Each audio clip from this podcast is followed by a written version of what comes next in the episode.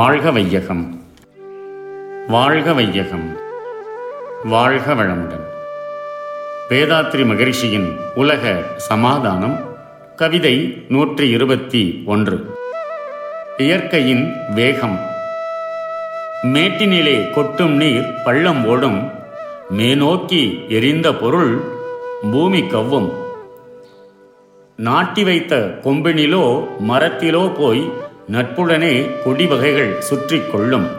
சேட்டையாம் வாலிபத்தில் ஆண் பெண் உள்ளம் சேர்ந்தொன்ற உடல் அணைய ஆர்வம் கொள்ளும். கூட்டுறவால் எப்பொருளும் தன்மை மாறும். குணங்களெல்லாம் இயற்கையிலே அமைந்ததாகும்.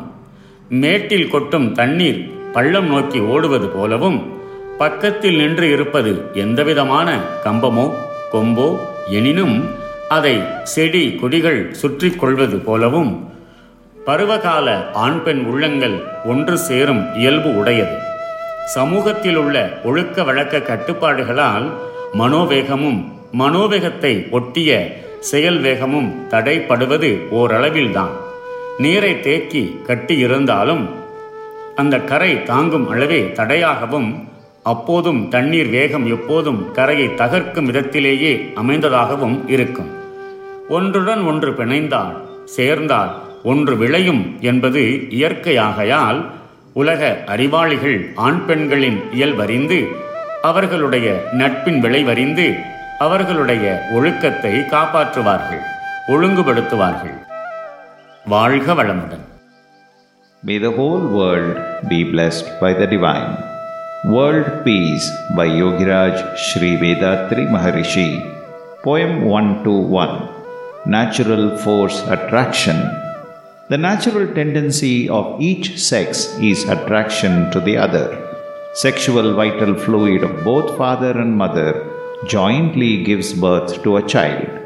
When the age of the child's maturity comes, the surplus sexual fluid is to be eliminated.